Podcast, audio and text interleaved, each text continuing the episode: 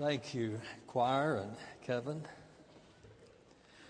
Occasionally, someone will say to me, I wish I could work at the church. Everybody there gets along so well. They pray for each other, study the Bible together, they do Zumba together. I mean, they, things are not like that where I work. I wish I could work at the church.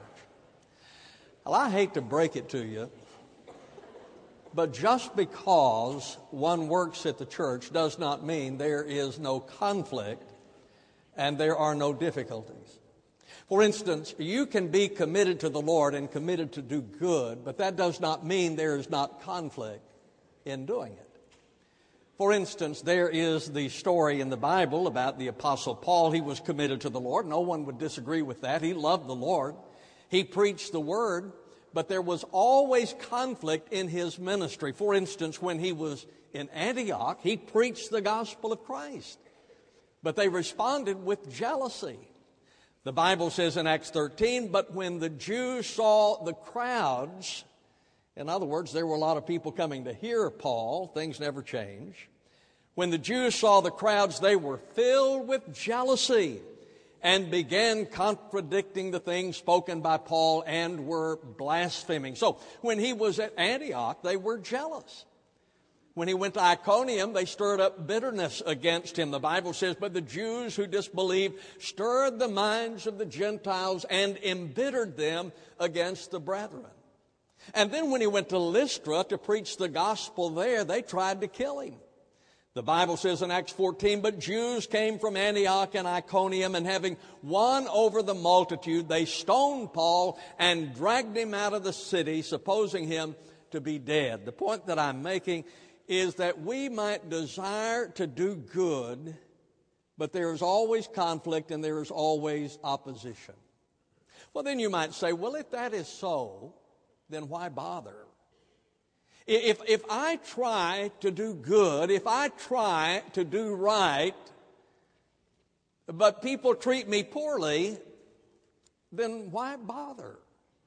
So today I want to speak to you about the church doing good. We continue our study from the book of Acts, probably four or five more messages from this book. But take your Bibles, turn with me to Acts chapter 18, beginning in verse number 5. But when Silas and Timothy came down from Macedonia, Paul began devoting himself completely to the Word, solemnly testifying to the Jews that Jesus was the Christ. And when they resisted and blasphemed, he shook out his garments and said to them, Your blood be upon your own heads. I am clean. From now on I shall go to the Gentiles. And he departed from there and went to the house of a, a certain man named Titius Justus, a worshiper of God, whose house was next to the synagogue. And Crispus, the leader of the synagogue, believed in the Lord with all his household, and many of the Corinthians, when they heard, were believing and being baptized. And the Lord said to Paul in the night by vision, Do not be afraid any longer, but go on speaking and do not be silent. For I am with you, and no man will attack you in order to harm you, for I have many people in this city. And he settled there a year and six months, teaching the word of God among them. Now, I want you to see three or four things with me as we look at this passage of Scripture. The first being, doing good is not immediately appreciated. Now, every parent here knows that. Doing good is not immediately appreciated. For instance, there's the story of, of Moses' parents. Now, you, you know that Moses was born to Jewish parents. They were committed to doing good. They were committed to doing right because they were the people of God. But there was a decree that came down from Pharaoh concerning Jewish babies. In Exodus 1:22, then Pharaoh commanded all his people saying, Every son who is born, you are to cast into the Nile. All right, now here are the parents of Moses. They wanted to do good, they were the people of God, but they have governmental opposition. Can you imagine the struggle those parents must have gone through? If they were obedient to the decree of Pharaoh, then Moses was dead. If they disobeyed the decree of Pharaoh, Moses was alive, but then the family was dead. So here we see parents who wanted to do good. They were the people of God, but that was not immediately appreciated by the government. Well, our decisions today are not as dramatic, but they are no less challenging with us because there is so much pressure on parents, both from without and from within. Parents, I know that, or at least I believe that, that you really want to bring your children up in the nurture and the admonition of God. I believe that. I believe that you want to bring your children up to walk with God, to love God, to know God, to be godly people. That is the desire of your heart. I believe that. But there's all this pressure that you have to deal with that does not appreciate your commitment to doing good. You see, there's pressure from society, and society tells you, well, you know, you, you have this child, but they're going to have to be like everyone else, look like everyone else, do what everyone else does. So you have to allow them to dress in all the latest styles, even though you might see them as being immoral. That they are to listen to the music that you might feel to be improper that they are going to go to the places that you might not agree with. And, and so you want to bring your child up in the nurture and the admonition of the Lord. You want them to grow up to be godly. But there's all this pressure that comes from society that does not appreciate your commitment. And then there's the pressure from the child. How many times, parents, have you heard, well, everybody else is going? Everybody else is doing it. And so there is this pressure that comes from the child. Even though you're committed to doing good, to doing right, there is all this pressure that you have to contend with. And then there's internal pressure. You know, am I doing, am I making the right decision? Uh, you know, I know your kids don't know this, but we are not that certain about what we're doing, are we? I never was. I figured I'm, I'm messing this kid up. And so we're not sure. And so there's all this pressure that we have internally. If I do, what if my child gets upset with me? You know, parents are scared to death of their kids being upset with them. Now, my parents never seemed to spend a lot of time on that one.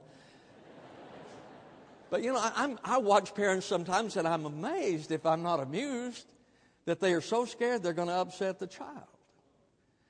I, I heard uh, the story about this little boy. He'd been acting up and got in trouble. His dad said, All right, son. He said, You're going to eat dinner tonight. After you eat dinner, you're going to bed. You're not going to watch television. You're not going to do anything else. You're going straight to bed after dinner. So the family gathered around the dinner table, and when they did, the father called on the little boy to return thanks. The little boy bowed his head and said, Heavenly Father, thank you for preparing a table before me in the presence of my enemies. But, but see, we, we, are, we are concerned there's pressure that we feel internally that our child is going to be upset with us if we apply godly and scriptural standards to their life.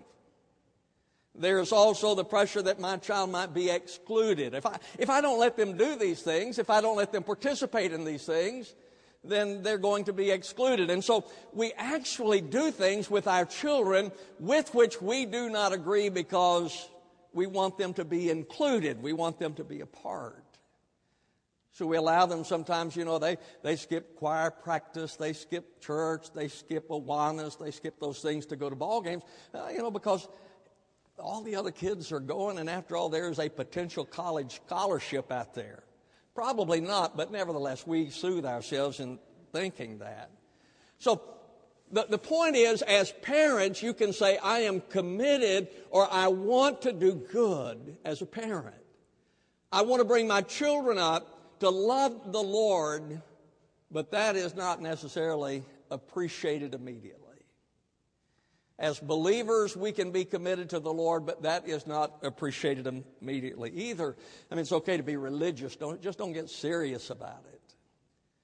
You know, we hear that all the time from politicians. Politicians, I, I get aggravated again at them sometimes. But, you know, sometimes I say, well, you know, concerning this issue, personally, personally, I'm opposed to it.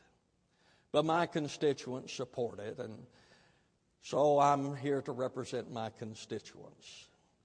Well, only when it's convenient are they there to represent the constituent because a lot of times they don't represent the views that I have. Here's the thing we have pressure to be liked rather than to be truthful. And that's the danger of political correctness. It's making liars out of us, hypocrites out of us. Because we are under such pressure to be liked rather than to be truthful.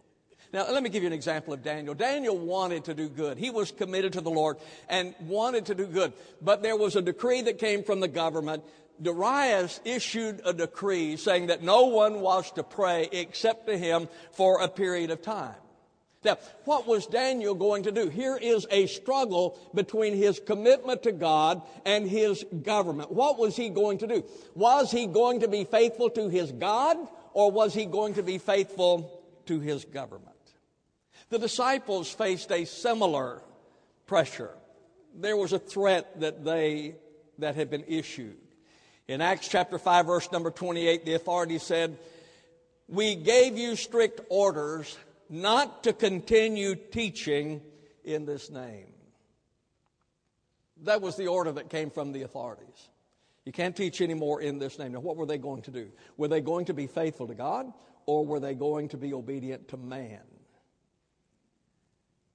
Now, ladies and gentlemen, to some extent, these things are very important to us because we are rapidly moving to that same scenario a conflict between the order from the government and the order from the Word of God. And we have to make a decision as to what we are going to do. Would they yield to the pressure of the government? Would they be faithful to God? The Apostle Paul also here had to make a decision. I want you to look at verse number six. When they resisted and blasphemed, he shook out his garments and said to them, Your blood be upon your own heads. I am clean. From now on, I shall go to the Gentiles. Now, here's the reality Paul was sharing the gospel with them, but at this point, he wanted to walk off. If that's what they want, fine. I'll go to the Gentiles. At this point, there was a temptation to him that he was going to walk off. You see, ladies and gentlemen, we have this pressure. We want to do right, but it is not always or immediately appreciated. If you're committed to God, if you're committed to the Word of God, if you're committed to the things of God, understand it is not immediately appreciated. But doing right ensures God's presence. When we are committed to the things of God, then we are insured of his presence, enabling us to do right. We go back to Daniel. Uh, the, the decree came from the government saying you're not supposed to pray anymore except to the king. Daniel was loyal to his God. And he immediately prayed. he thought, you know, things are this bad, I better pray. And so he went to the Lord at his time of prayer. As a result of that, he was put in the lion's den. But you know what? The Lord was there with him. He was in the lion's den, but God was with him. He was faithful. He was committed to being faithful to God. And God was with him there in the lion's den. There's Shadrach, Meshach, and Abednego. Nebuchadnezzar erected an idol and said everyone is to bow down to this idol. These boys refused to do so. They said, No, we only, we only bow down to one, and that is to Jehovah God. He is the only one to whom we bow.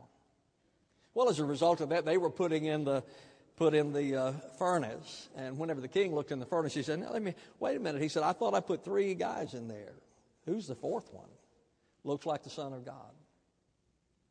Well, that's very important to us because they were committed to God in the face of opposition, but the Lord was with them. Jesus did right, though there was a struggle. When Jesus was facing the cross, he went to the Garden of Gethsemane, and there he struggled. He struggled with the cross in the Garden of Gethsemane. The Bible says that he sweat great drops of blood as he struggled. He said three times, Father, if there is another way for man to be saved rather than my dying for them, then let this cup pass from me. So there's this struggle that he goes through. But then he came to that commitment when he says, But for this cause came I to this hour. This is the reason that I came. And he prayed, Not my will, but thine be done. There was a struggle that he had to overcome. Paul had to make a decision. You see, he had gone to preach to these people, to witness to these people. They rejected it.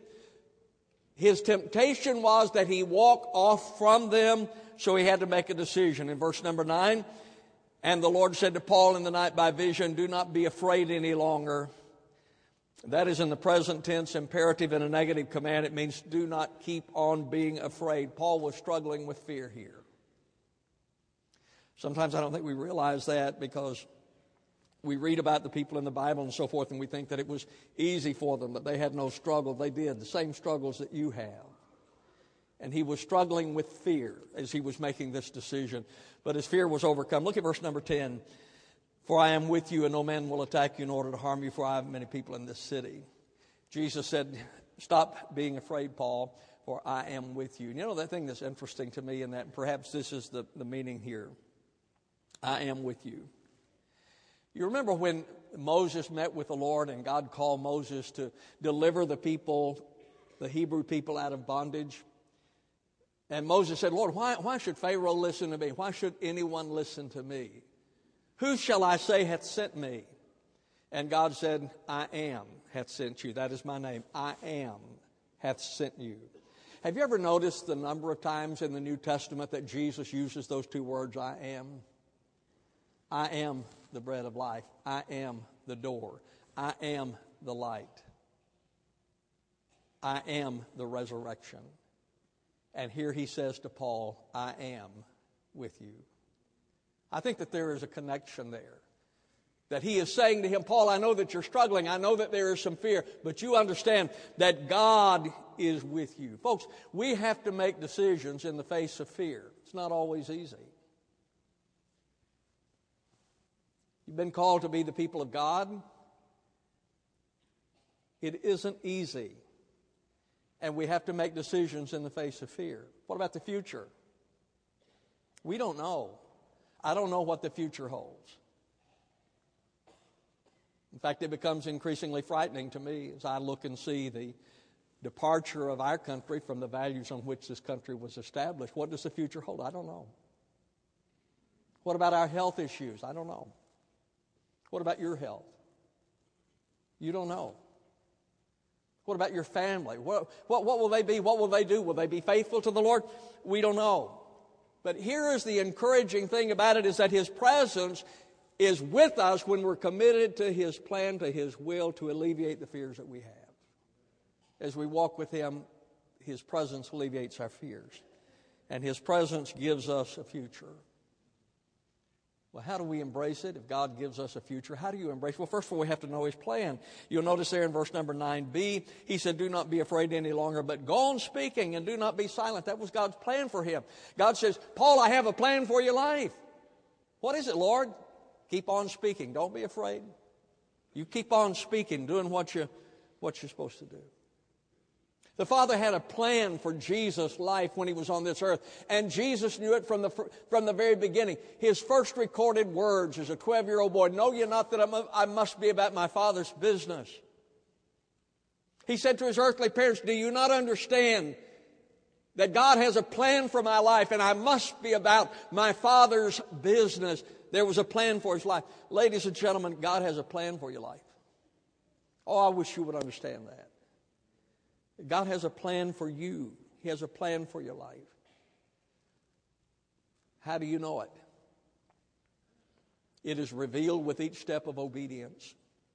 As the Lord gives you light for the next step, you step into that light in obedience.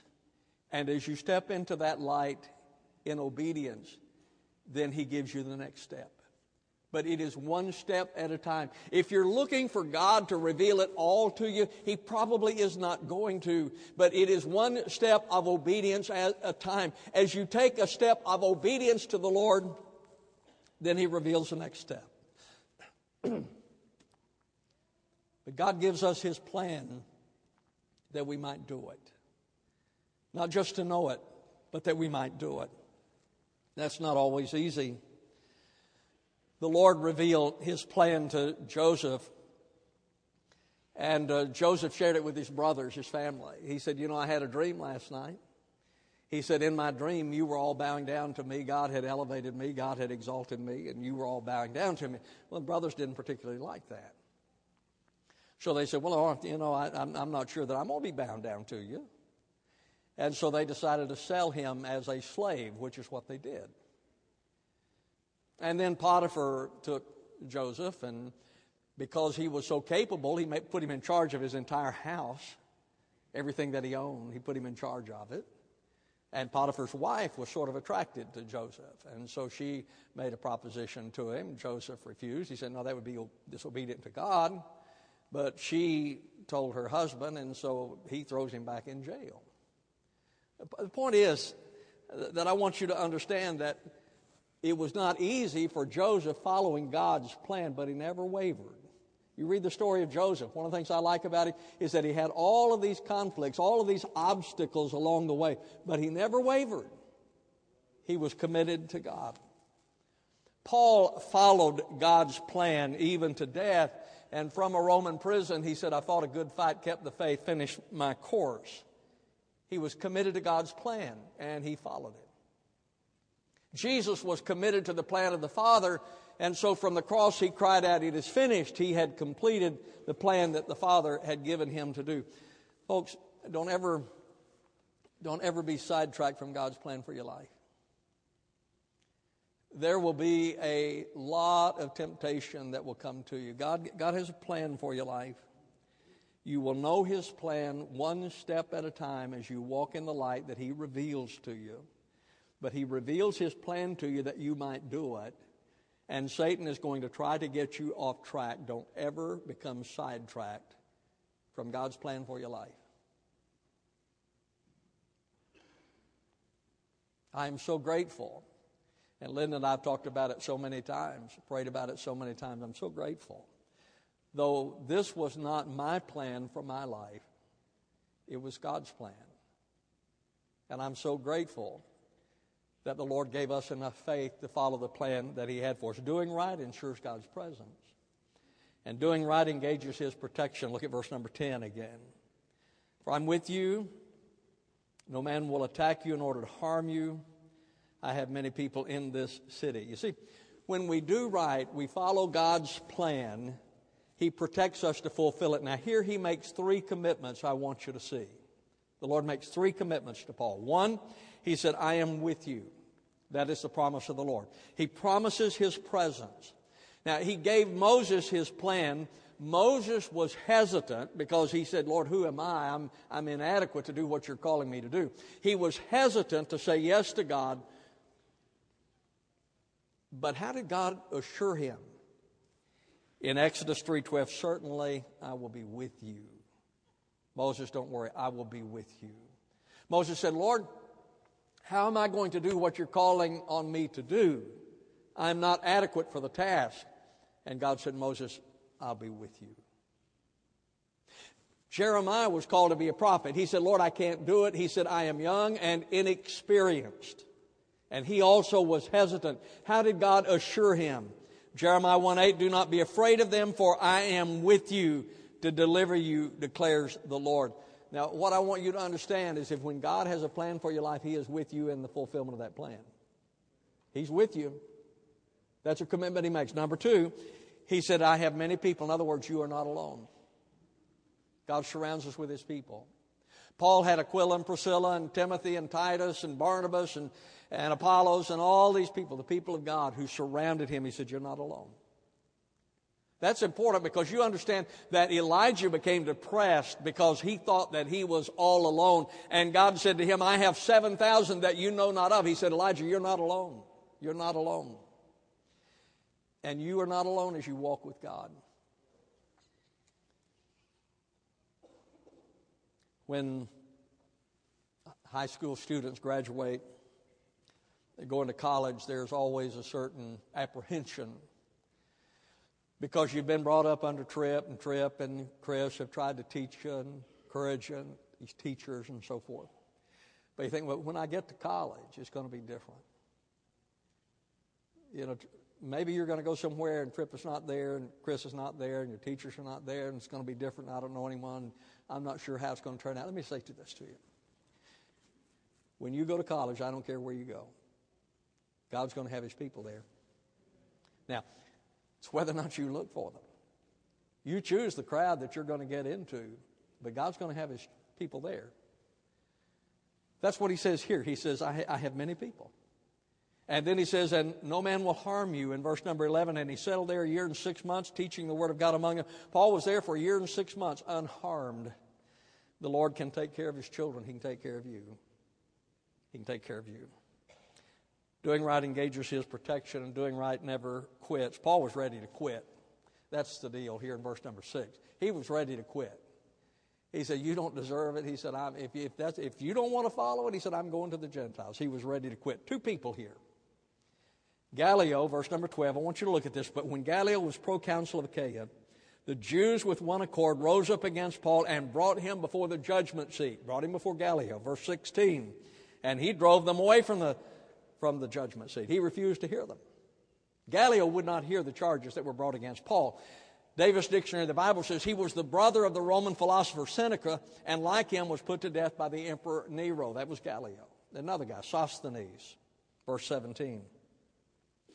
And they all took hold of Sosthenes, the leader of the synagogue, and began beating him in front of the judgment seat, and Gallio was not concerned about any of these things.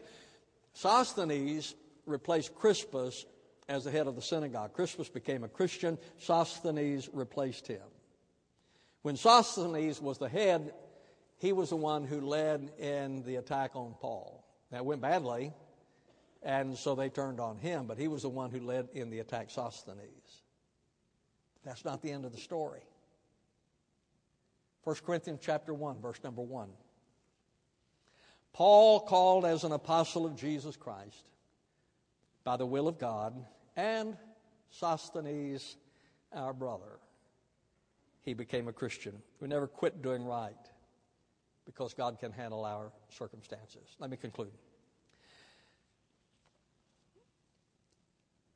Every one of us needs to commit ourselves to doing right, understanding that that is not immediately appreciated.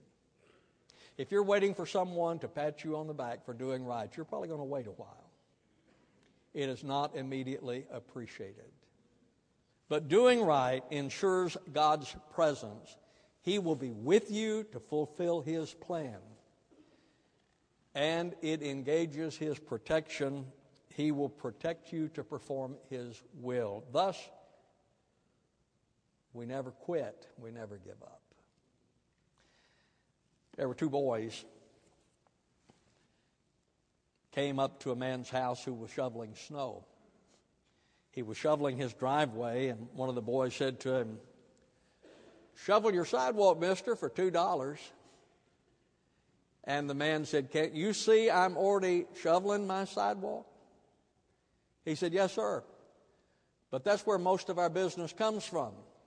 Someone's half through and they're ready to quit. Folks, oftentimes we are halfway there, tempted to quit.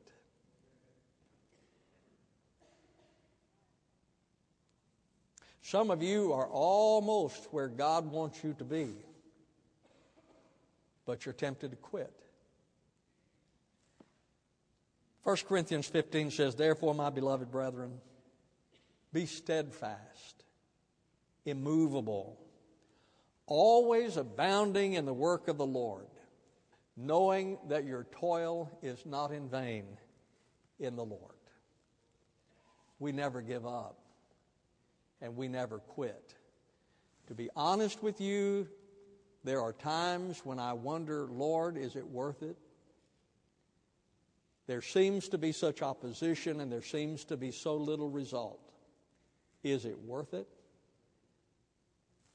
That has nothing to do with me. But my faithfulness and commitment to Him has everything to do with me. And the same thing is true with you. You might be ready to throw in the towel today. You might be ready to quit today. You might be ready to give up today. And the message from this passage of Scripture is that we never quit. As the people of God, the salt and the light in this world, we never quit we remain faithful to the Lord. And may you. Our Father and God, we come to a time as we examine our lives and as your Holy Spirit reveals what you see, we extend an invitation in your name. And I pray, Lord, for those who are struggling. I pray for those who have never come to know Christ that today they would. For those who are struggling in their Christian walk, Father, that today it would be a time of, of recommitment. Lord, that they're going to walk with you regardless. I pray in Jesus' name, amen. In just a moment, we're going to stand. The choir's going to sing. We extend an invitation. My friend, if you're here without Christ today, I pray that you'll commit your life to Him. What a wonderful time to do that. If you're looking for a church home, our doors are open to you. And if you're a believer tempted to quit, don't do it. The Lord will see you through. Stand with me, please, as they sing, You Come, I'll greet you you do.